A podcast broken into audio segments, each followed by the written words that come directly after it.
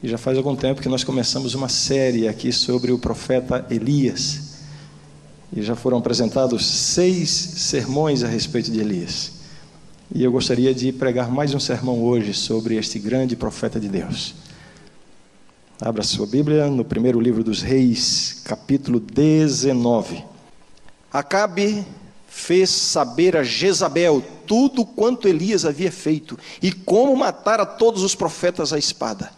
Então Jezabel mandou um mensageiro a Elias a dizer-lhe: Façam-me os deuses como lhes aprouver, se amanhã, a estas horas, não fizer eu a tua vida como fizeste a cada um deles. Temendo, pois, Elias, levantou-se e, para salvar sua vida, se foi. E chegou a Berseba, que pertence a Judá, e ali deixou o seu moço.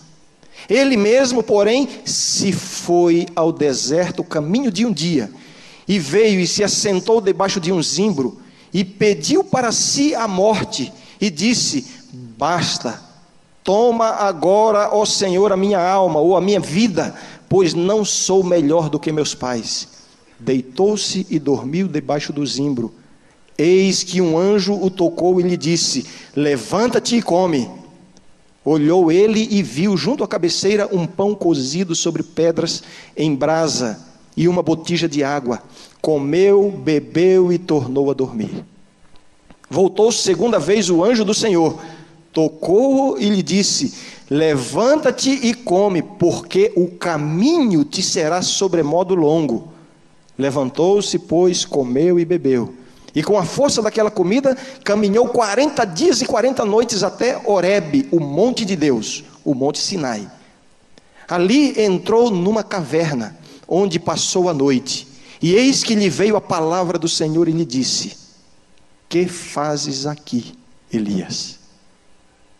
Esta frase de Deus, esta pergunta de Deus, é, corresponde ao título que eu dei ao sermão: Que fazes aqui? Ele respondeu: Tenho sido zeloso pelo Senhor, Deus dos exércitos, porque os filhos de Israel deixaram a tua aliança derribaram os teus altares e mataram os teus profetas à espada, e eu fiquei só, e procuram tirar minha vida.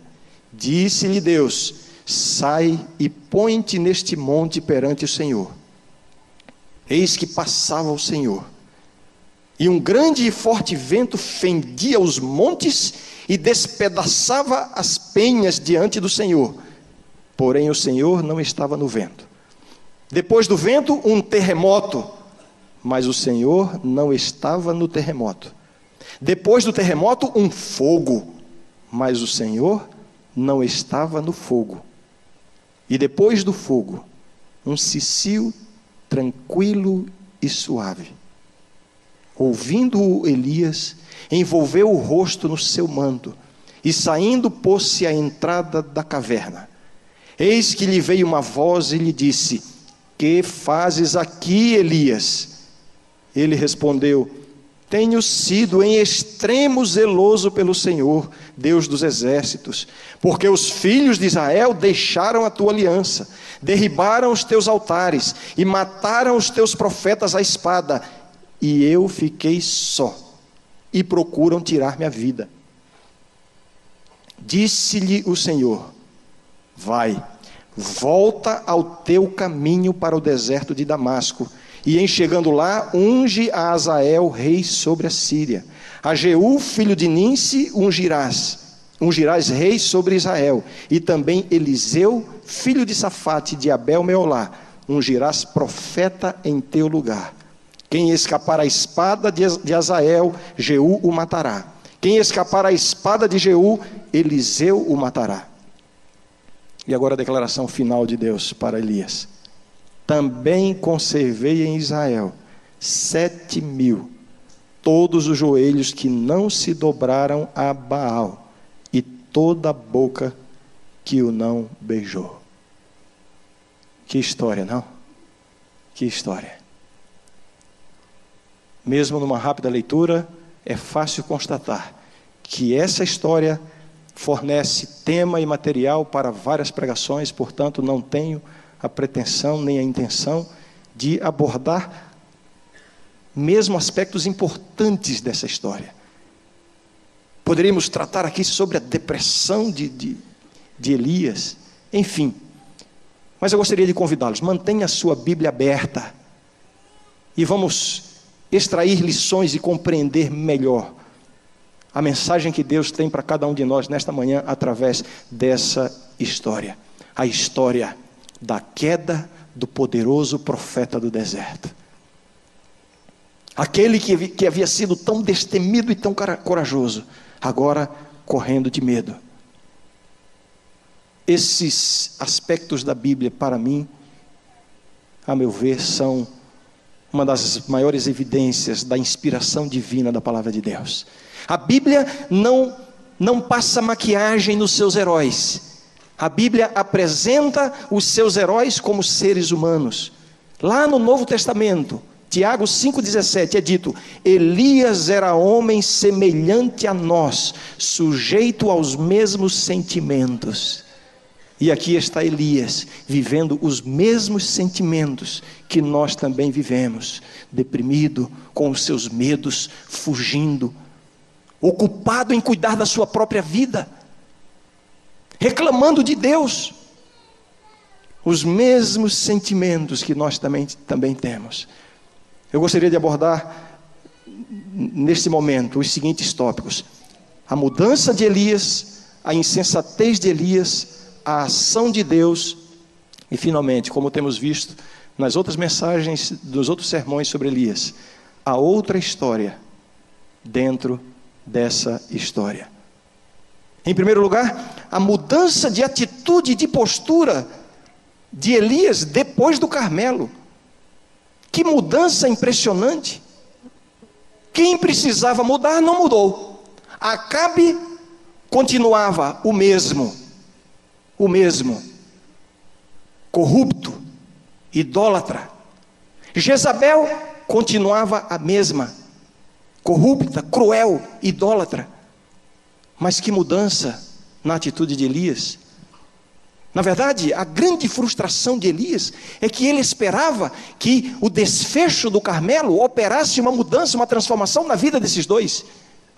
Mas ao que, ao que parece aconteceu o contrário.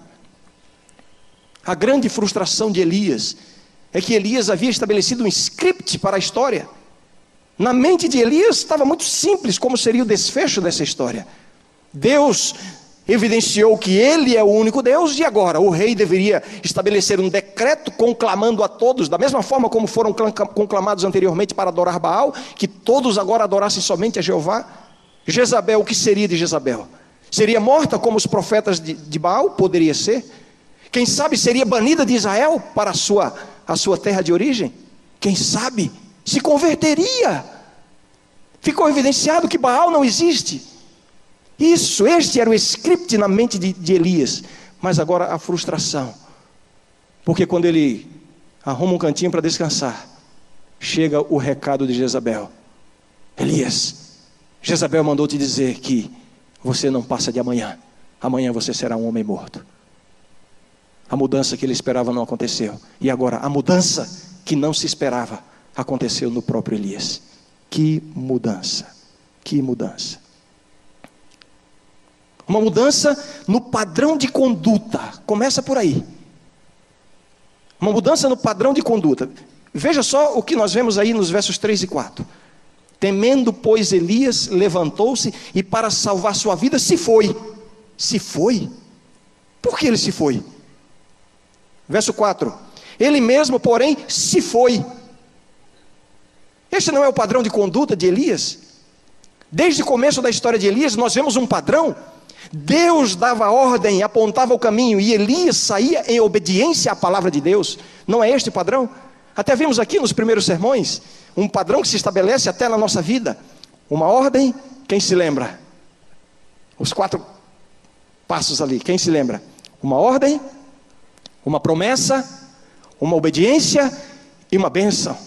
Este é o padrão que se estabelece no começo da história de Elias, e o padrão de conduta de, Elias não é outro, senão esse: dar os seus passos segundo a direção, a ordem de Deus. No capítulo 17, 1 a 3, diz assim: após o primeiro confronto com Acabe, né? Diz assim: Veio-lhe a palavra do Senhor dizendo: Esconde-te junto à corrente de Querite. E Elias foi, seguindo a palavra do Senhor. Versos 8 a 10, ainda do capítulo 17. Então lhe veio a palavra do Senhor dizendo: Dispõe-te e vai a Sarepta. E lá vai Elias, indo, seguindo a ordem de Deus. 18, 1 a 2: Veio a palavra do Senhor a Elias, dizendo: Vai, apresenta-te a Acabe, porque darei chuvas sobre a terra. E ele foi. 18, 46: A mão do Senhor veio sobre Elias, o qual cingiu os lombos e correu adiante de Acabe. Este é o padrão de conduta do servo de Deus. Nunca dava um passo que não fosse seguindo a direção de Deus. Mas que mudança! Que mudança. A linguagem é diferente. Agora diz assim: Elias se foi.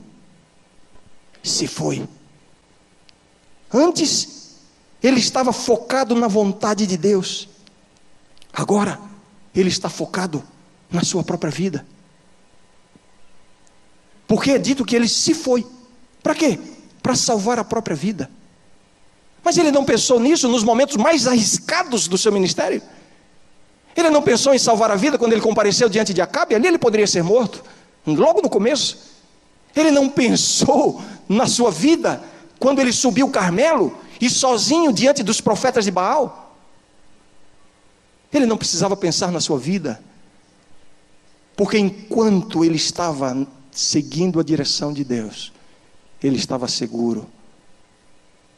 Será que você ouviu o que eu disse aqui agora? Não? Você ouviu? Se alguém não estava atento, eu vou repetir. Enquanto nós estamos seguindo a vontade de Deus, não precisamos nos desesperar por causa da nossa própria vida. Alguns entenderam, os que disseram amém. Eu vou repetir para ver se todo mundo entende. Enquanto você estiver seguindo a vontade de Deus, enquanto você estiver buscando conhecer qual é o plano de Deus para a sua vida, enquanto você estiver mantendo seus pés no caminho direito, buscando o poder de Deus para manter-se nos caminhos de Deus, Deus cuidará, Deus protegerá você.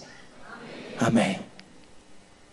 Aqui está Elias, que mudança, uma mudança no padrão da sua conduta. Agora vemos o segundo tópico, a insensatez de Elias. Bem, a insensatez já começou. Ele começou dando, dando passos sem estar debaixo da orientação de Deus. Mas agora, a contradição do profeta. É isso que acontece. Olha, quando você se afasta dos caminhos de Deus, você perde o discernimento. É isso que acontece com uma pessoa que se afasta dos caminhos de Deus, começa a ter atitudes, comportamentos até contraditórios. Elias se foi. Muito bem. Por que ele se foi? Eu acabei de dizer. Por quê? Para salvar a vida. Mas ele se foi e ora ao Senhor: Senhor, tira a minha vida. Ora, ele queria o quê? Salvar a vida ou morrer? Se ele quisesse realmente morrer, ele não precisava ir-se. Bastava o quê? Ficar. Não ia durar 24 horas. E outra, ainda teria a chance de morrer como um herói no campo da batalha do Senhor mas ele simplesmente se foi, sem seguir a orientação de Deus. Se foi e entra numa contradição. Ele queria viver ou morrer? Queria salvar a vida ou queria perder a vida? Na verdade, o que Elias queria era renunciar ao seu ministério profético. Elias estava dizendo: Senhor, chega, eu já fiz demais. Senhor, tu não estás seguindo o script, a mudança que se esperava. Nesse momento, Senhor, era para Jezabel estar se arrependendo dos seus pecados, ou indo embora, ou sendo morta. Mas ela agora está me procurando para me matar, Senhor, e aí? Não, não tem um script essa história? Para mim chega, para mim chega. A grande evidência bíblica do texto, que a intenção de Elias era renunciar ao seu ministério profético, é que é dito que ele deixou ali o seu moço. Ele não precisava mais do moço, ele não seria mais profeta ele se foi. A insensatez de Elias. Ele foge para salvar a vida e pede para morrer. Em seguida, ele despende as suas energias. E vejam como despendeu as energias. Uma caminhada de quanto tempo? Hã? 40 dias e 40 noites. Hoje eu saí de casa e falei para minha esposa: é, vou andando. Geralmente eu venho no sábado para a igreja de moto. Venho mais cedo, o carro fica com a família para vir na, na sequência. Eu preciso sempre chegar um pouco mais cedo. Eu saí mais cedo ainda e pensei: vou andando. Lá do condomínio até aqui. E vim andando. Estava nublado, uma sombra pairava, o clima estava agradável. Hoje pela manhã cedo, quem, quem, quem viu sabe.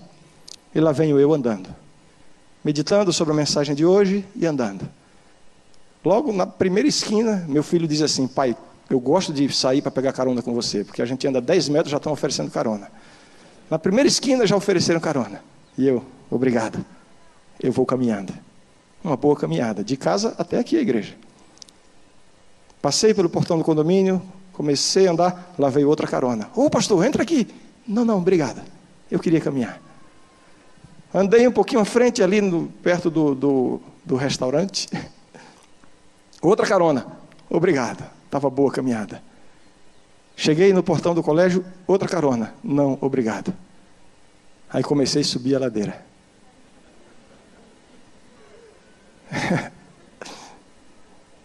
Quando eu olhei a ladeira, eu nunca tinha visto aquela ladeira tão comprida como eu vi hoje.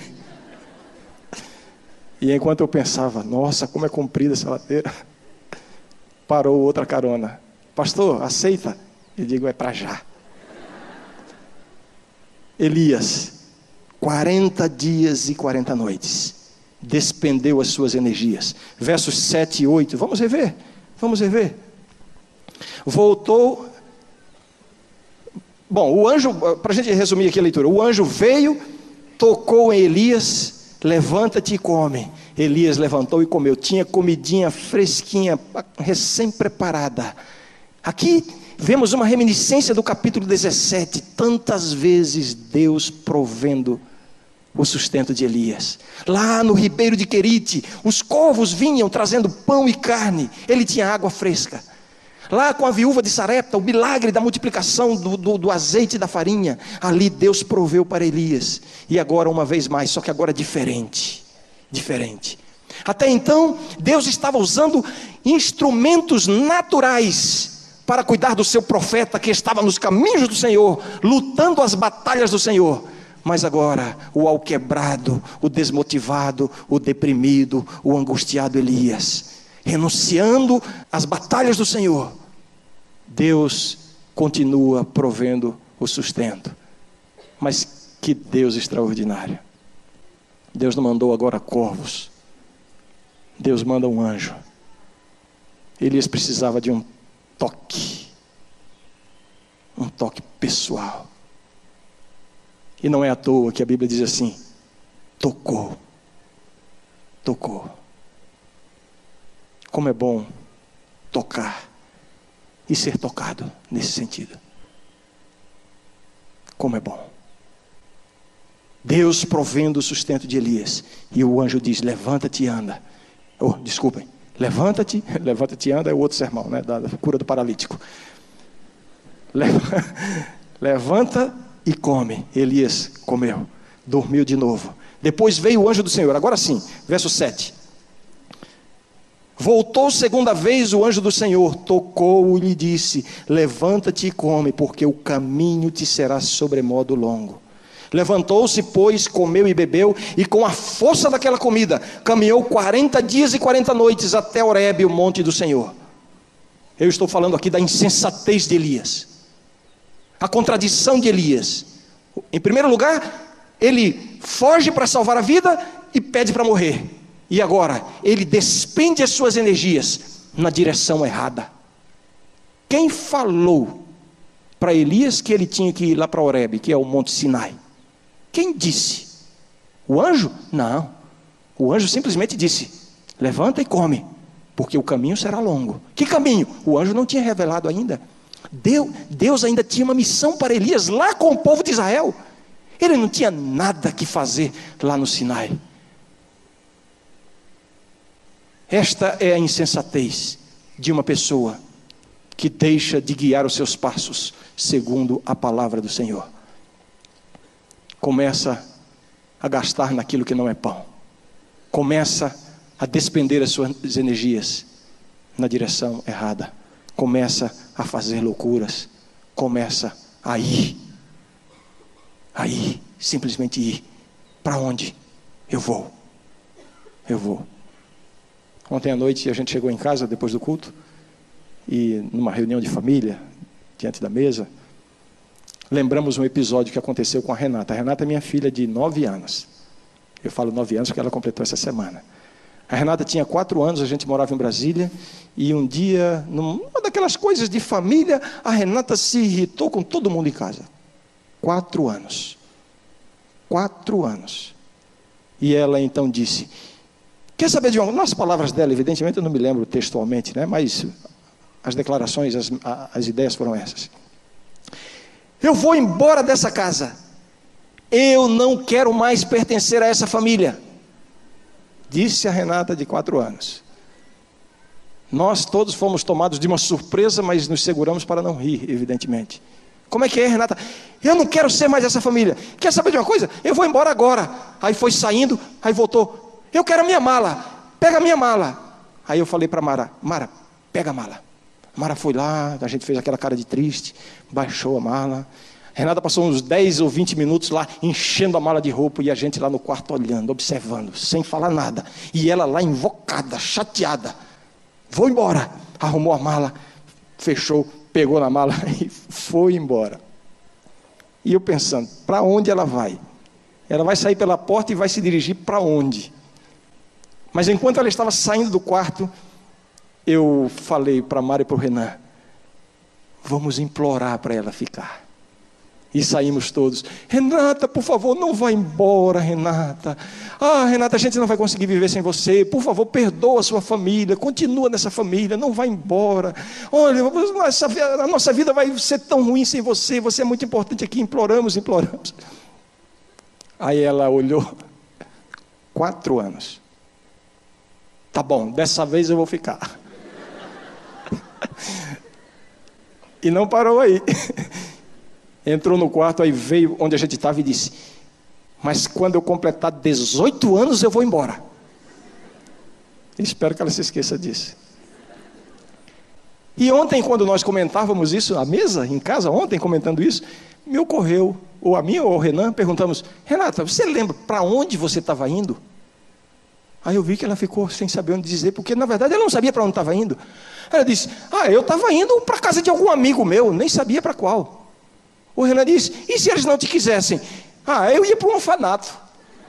Irmãos, dar um passo fora da direção de Deus é loucura, é coisa para louco ou para criança.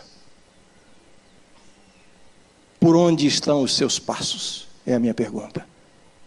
E você sabe do que eu estou falando. Sabe ou não sabe? Sabe. A insensatez de Elias. Por que Elias foi para o Sinai?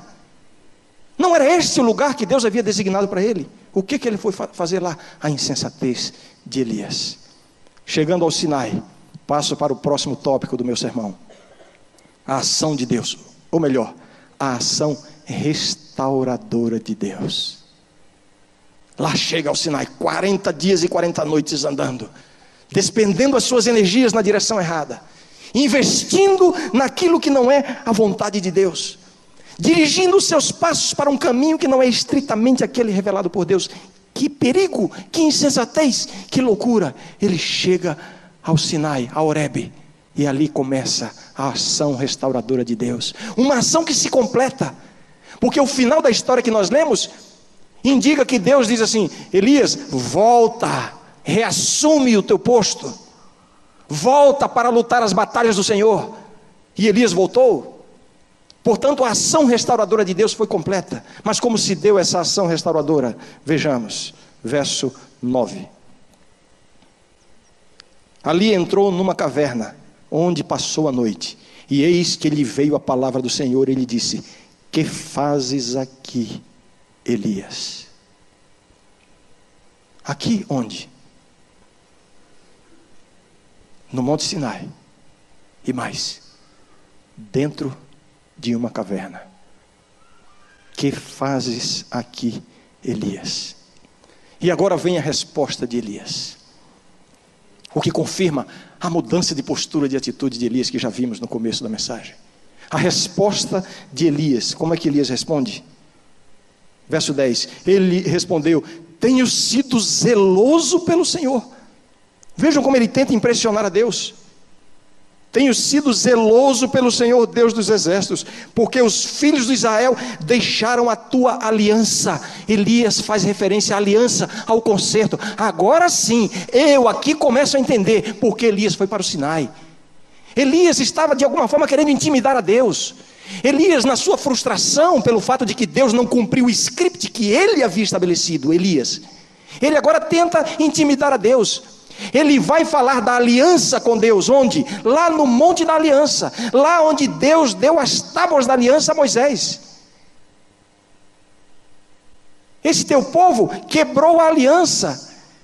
Elias estava buscando a justiça de Deus sobre a nação corrupta de Israel. E ele vai ao Sinai porque assim ele pensa que pode intimidar a Deus.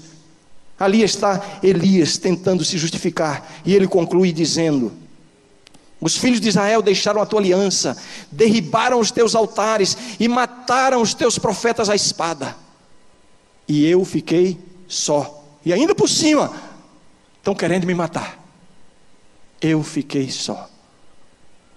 Elias aqui tenta fazer duas coisas.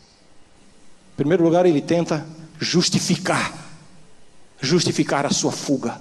Senhor, eu fiquei só. Logo eu, Senhor, tão zeloso por tua causa, eu fiquei só. Elias não estava tendo uma, uma visão muito acurada das coisas. Ele tinha ficado só?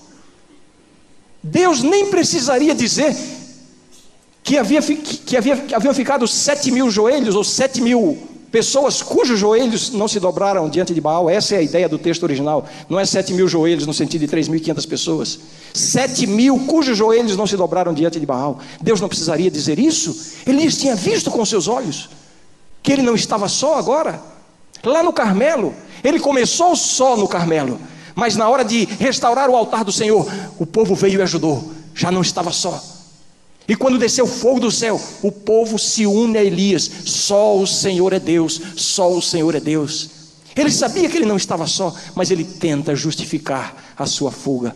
Eu estou só, eu fiquei só. Este é um pensamento, é uma insinuação diabólica na vida de cada servo de Deus. Sabe, Existem dois pensamentos que o diabo sugere para derrotar os servos de Deus. O primeiro deles, diante da tentação, e depois o outro, quando ocorre a queda. Diante da tentação, o diabo diz assim: desista de continuar com Deus, você é o único que, que quer ser diferente, você está só nesses seus esforços. Olha a sua volta, você é diferente e tanta gente. Ah, não dá para servir a Deus. Eu sou o único cristão na minha casa. Eu estou só.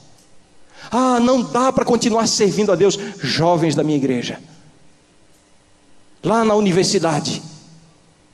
Eu sou o único que serve a Deus. É impossível. Eu fiquei só. Isso é o diabo colocando na sua mente.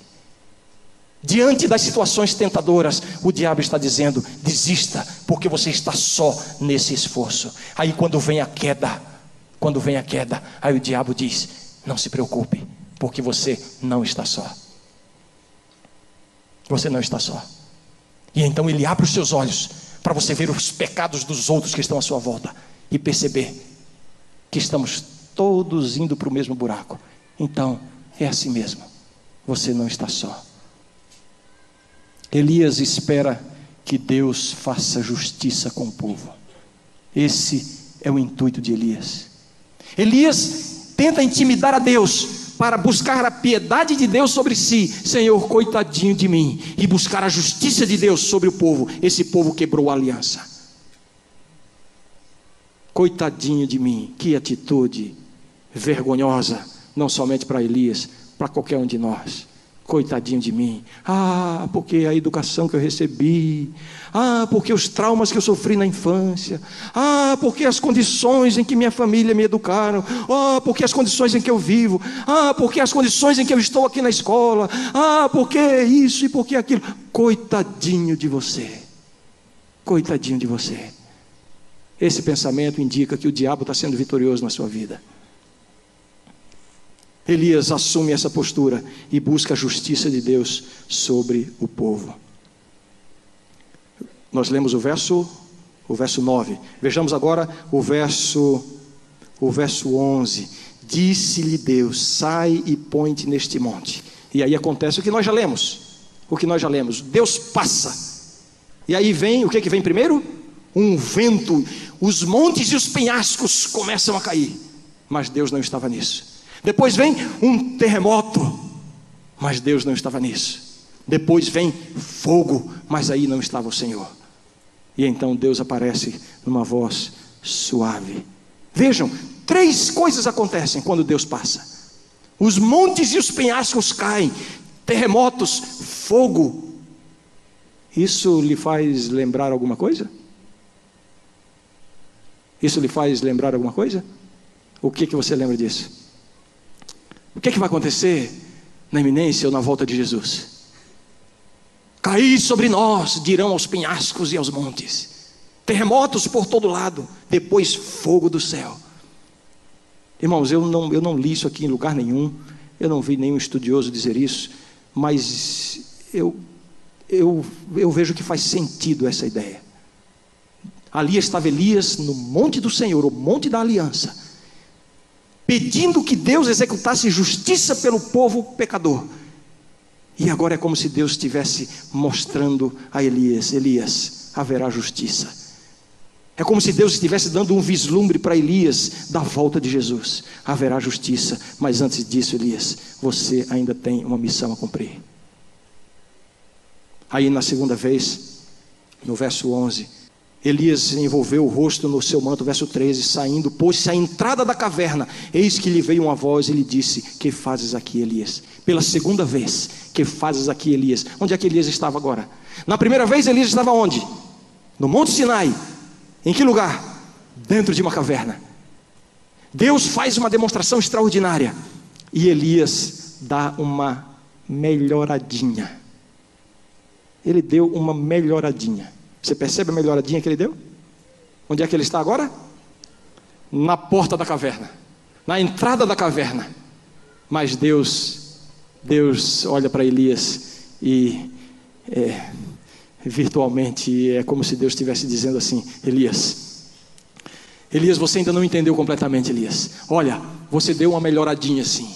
Porque há poucos minutos você estava lá dentro da caverna, agora você já está na porta. Mas Elias, o que eu quero na sua vida não é uma melhoradinha, eu quero uma transformação completa. Que fazes aqui? O que Deus quer na sua vida não é uma melhoradinha, irmãos. Ah, eu, eu fumava dois, dois maços de cigarro por dia, agora eu só fumo dez cigarros. Oh, deu uma melhoradinha. Não serve. Ah, antes eu via três novelas por dia, agora eu só vejo uma. Poxa, deu uma melhoradinha, está no caminho do céu. Coisa nenhuma. Melhoradinha não serve para Deus. Ah, antes eu vivia falando mal dos outros, eu criticava as pessoas, agora só uma vez por semana. E só de quem não presta mesmo. É, deu uma melhoradinha. Melhoradinhas não servem para Deus. Que fazes aqui? Que fazes aqui? Antes eu era desonesto em todos os meus negócios. Agora, só quando não dá para ser diferente. Deu uma melhoradinha. O que, que você está fazendo aí? Ah, antes, no meu namoro, a gente fazia tudo. Agora, a gente faz quase tudo. Deu uma melhoradinha. O que, que você está fazendo aí, meu irmão? O que fazes aí? Ah, Antes eu não estudava nada e colava em todas as provas. Agora, só na de física e matemática. Deu uma melhoradinha. Que fazes aí? O que Deus quer fazer na sua vida não é dar uma melhoradinha. Deus quer mudar radicalmente. E Ele pode fazer isso. Ele pode. Ele quer. Ele está pronto para fazer isso. Você só precisa voltar a colocar os seus passos na direção do Senhor. Não é assim que termina a história? Elias, verso por aí, verso 15: Vai, volta ao teu caminho. Volta ao teu caminho. Eu estou falando para alguém aqui nessa manhã que está precisando voltar para o caminho certo. Eu estou falando para alguém aqui nesta manhã que talvez no escuro do seu quarto está pisando terreno proibido. Que fazes aí? Que fazes aí não? Que fazes? O que é que Deus disse? Que fazes aí? Deus disse: Que fazes aqui? Que coisa extraordinária. Sabe o que, é que eu aprendo com isso? Você que está precisando do poder de Deus para restaurar a sua vida em algum aspecto. Você que está precisando da presença de Deus para livrar você desse pecado, dessa corrupção moral que você está vivendo, dessa sua prática que desagrada a Deus. Você precisa da presença de Deus. Aí o diabo diz assim: Ah, você está sozinho, você não vai conseguir, para você não tem jeito. E Deus se aproxima e diz: Que fazes aqui? Isso significa o seguinte: que Deus não está longe, Ele está perto. Se você está no fundo do poço, Deus está no fundo do poço com você. E está dizendo: Que fazes aqui? Deus não vai largar de você. Não importa onde você esteja. Não importa a densidade da escuridão. Não importa a criptografia que você está usando no seu computador. Deus está com você. Ele não larga. E Ele está dizendo: O que, é que você está fazendo aqui? Que fazes aqui, Elias? Deus não nos abandona em nossos erros, porque Ele quer restaurar. E sabe, a história de Elias é a evidência de que Deus tem poder para restaurar. Vai e volta para o teu caminho. E Elias voltou, o profeta restaurado. Agora, irmãos, para terminar, a outra história dentro dessa história. O servo de Deus diante lá no Monte Sinai, vendo a Deus face a face. De quem eu estou falando? Eu vou repetir. O servo de Deus no Monte Sinai, falando com Deus face a face. De quem eu estou falando? De quem eu estou falando? De Elias ou de Moisés? É impossível pensar neste, neste quadro sem nos lembrarmos do grande Moisés. Aquele para quem Deus entregou as tábuas da, da aliança, sobre as quais Elias fala agora, as quais Elias se refere nesse momento. O teu povo quebrou a aliança. No mesmo contexto da aliança, nós temos esses dois servos de Deus no Monte Sinai, perante a face de Deus falando com Deus. Há um paralelo aqui, irmãos. Há um paralelo. E nós vemos aqui Elias na contramão de Moisés, na trajetória e na atitude. Na trajetória, Moisés saiu do Monte Sinai, atravessou o deserto por 40 anos e entrou na terra prometida. Elias sai da terra prometida, atravessa o deserto em 40 dias e 40 noites e chega ao Monte Sinai. Elias está na contramão de Moisés. Elias está no reverso da história de Israel.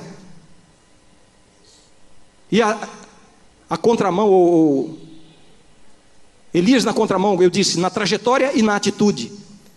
Vejam o contraste entre a atitude de ambos diante de Deus, diante de Deus, falando com Deus, a respeito do povo. Moisés recebe as tábuas, o povo se corrompe lá embaixo. E aí Deus diz: Moisés, eu vou executar justiça, vou destruir o povo. E Moisés diz: Senhor, oferece misericórdia, poupa este povo. Agora Elias, diante de Deus, fazendo referência à aliança de Deus, as mesmas tábuas da aliança. Só que agora não é Deus que diz que vai destruir o povo, agora é Elias que tenta intimidar a Deus, dizendo: O povo quebrou a aliança, Senhor, executa a justiça. E Deus diz: Ainda não, Moisés, misericórdia primeiro. Qual é a outra história dentro dessa história? Moisés e Elias. Elias na contramão de Moisés. E que ironia, que ironia. Quem é que nós vemos ao lado de Jesus no Monte da Transfiguração? Quem é que está lá? que ironia, irmãos. Eu imagino Jesus ao centro, Moisés e Elias, não sei qual dos dois, à direita ou à esquerda, acho que, acho que isso seria indiferente nesse momento. De um lado, Moisés pediu misericórdia pelo povo, para o povo. Do outro lado, Elias pediu justiça para o povo. Moisés no Monte Sinai clama por misericórdia. Elias no Monte Sinai clama por justiça. Moisés perante a face de Deus no Sinai pede misericórdia. Elias perante a face de Deus no Sinai pede justiça. Jesus banido da face de Deus no Calvário, pede as duas coisas: justiça e misericórdia. Só que Jesus diz: a justiça, a condenação, para mim, a misericórdia, para o povo. A justiça, Pai, nas tuas mãos entrego o meu espírito, executa a justiça Faze o pagamento pelo pecado, a morte, a misericórdia. Pai, perdoa-lhes, porque não sabem o que fazem. Dá para não amar a Jesus? É possível dar um passo longe de Jesus? É possível não amá-lo de todo o coração? É possível não viver inteiramente para Ele? É possível não honrá-lo com a nossa mente, com os nossos olhos, com as nossas mãos, com o nosso coração? É possível continuar fora dos caminhos de Deus? Que fazes aqui? Pai, Obrigado, Senhor, porque a justiça foi executada em Cristo e a misericórdia está à nossa disposição. Ajuda-nos, Senhor, a colocar os nossos pés nos teus caminhos. Alcança, Senhor, a todo aquele que está se desviando da tua vontade. Traze-o de volta com teu amor, com teu poder. Ajuda-nos, Senhor, a honrar a este que nos salvou na cruz do Calvário. É em nome dele que nós te oramos. Amém.